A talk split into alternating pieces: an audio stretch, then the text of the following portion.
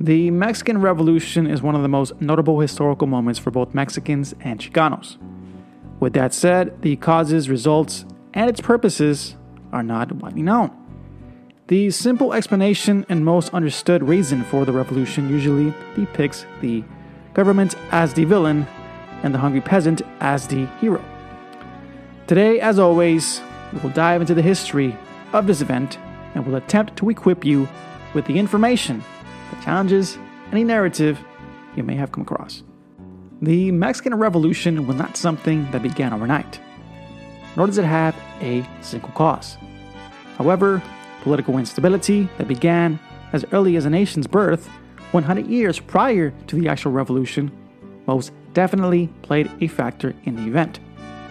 Mexico struggled to find an identity as soon as it became a nation in 1821.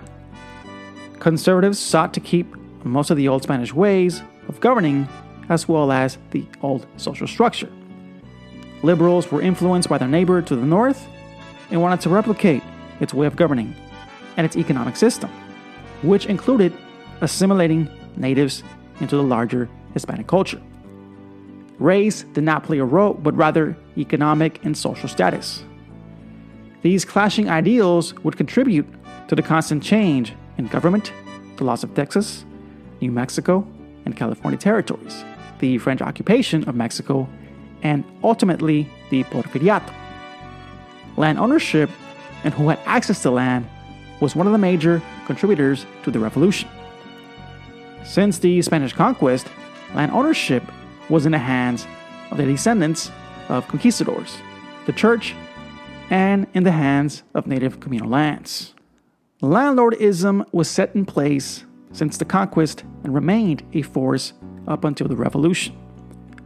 Although Porfirio Diaz is credited with modernizing Mexico, he did it at the expense of the most underprivileged people in Mexico.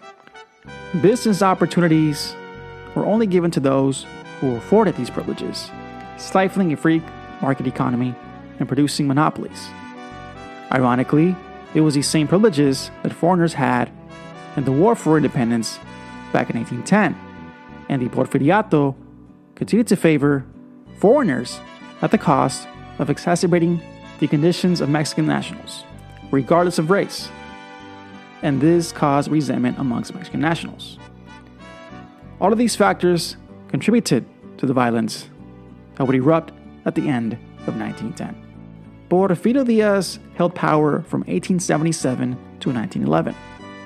In his 34 year tenure, Mexico witnessed political stability for the first time since it became a nation in 1821.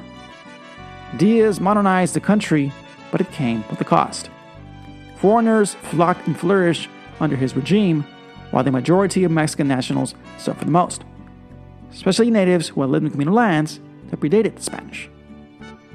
The call to arms after the election of Diaz for the last time became possible because the masses supported it.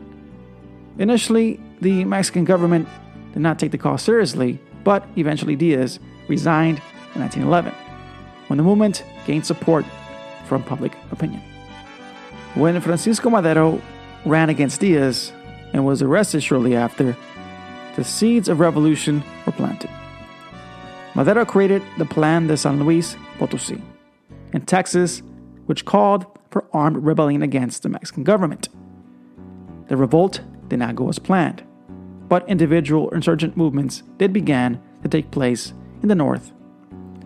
Pascual Orozco and Francisco Villa began raiding military headquarters, and in the south, Zapata waged war on wealthy landowners. By 1911, these revolutionary forces took control of Ciudad Juarez, which forced Diaz to step down and declared Madero the new president of Mexico. However, Francisco Madero's regime was short lived because he failed to prioritize the need for economic changes and land restoration, especially for natives. U.S. Ambassador Henry Lane Wilson was also an adversary of the Madero administration because he felt that Madero's advocacy for the rebel groups posed a threat to American companies. Being well aware that enemies of Madero still lived in Mexico, he devised a plan with Felix Diaz, the nephew of Porfirio Diaz, and General Victoriano Huerta to remove Madero from office for good. Shortly after being arrested, Madero was assassinated under the order of Huerta. Huerta was almost immediately met with revolt, and Venustiano Carranza launched himself as a new president, hoping to restore a constitutional government. However, Woodrow Wilson did not recognize Carranza's presidency. And for this reason, the United States military occupied the city of Tampico in 1914. When Carranza declared himself president on July 14th, he was met with opposition from the rebel forces, especially Villa. This is when the revolution saw the most bloodshed until Villa, Obregón, and Zapata met to elect Eulalio Gutierrez as interim president. However, Obregón reallied with himself with Carranza and defeated Villa uh, in the Battle of Celaya in April 1915. Zapata and Villa's forces were depleted.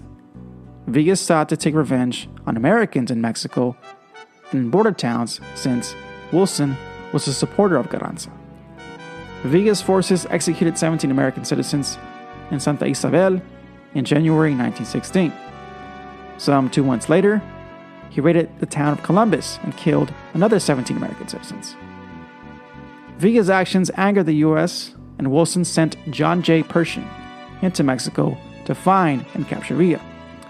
His attempts failed, and he was never caught by the U.S. government.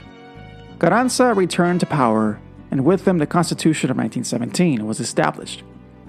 The Constitution gave the president dictatorial powers, but it gave the government the power to confiscate land from wealthy landowners, guaranteed workers' rights, and limited the rights of the Catholic Church. Carranza remained in power for another three years and removed anyone who opposed him, including Zapata, who was assassinated in 1919. However, Carranza eventually lost support when he tried to break up a railroad strike. On May 1920, Obregón was killed and he was replaced by interim President Adolfo de la Huerta until Obregón was elected president in November 1920. The election of Obregón is seen by historians as the end of the Mexican Revolution. However, the fighting did not fully cease until 1934, when Lázaro Cárdenas was elected and began to enact some of the reforms that were promised by the Constitution of 1917. The Mexican Revolution was inevitable, but the changes that were supposed to take place following the independence movement finally came to light because of it. Although it would take 17 years after the 1917 Constitution was established, the fighting was not in vain. Between 1934 and 1940, the Cardenas administration advocated for industrial workers and peasants by supporting the demand for higher wages, improving working conditions, nationalizing its oil and railroad industries, and most notably, breaking up the large estates and redistributing land to the peasantry. Cardenas established new welfare programs which made public school free for all Mexican citizens. With that said, all of this came at a cost.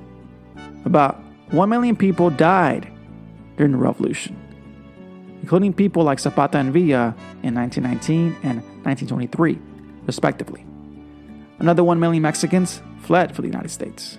This included people from the peasantry and wealthy landowners who had large estates that dated back to the old Spanish vice royalty period. Listen, I know with tons of content on the internet, sometimes it's not convenient to watch an entire YouTube episode.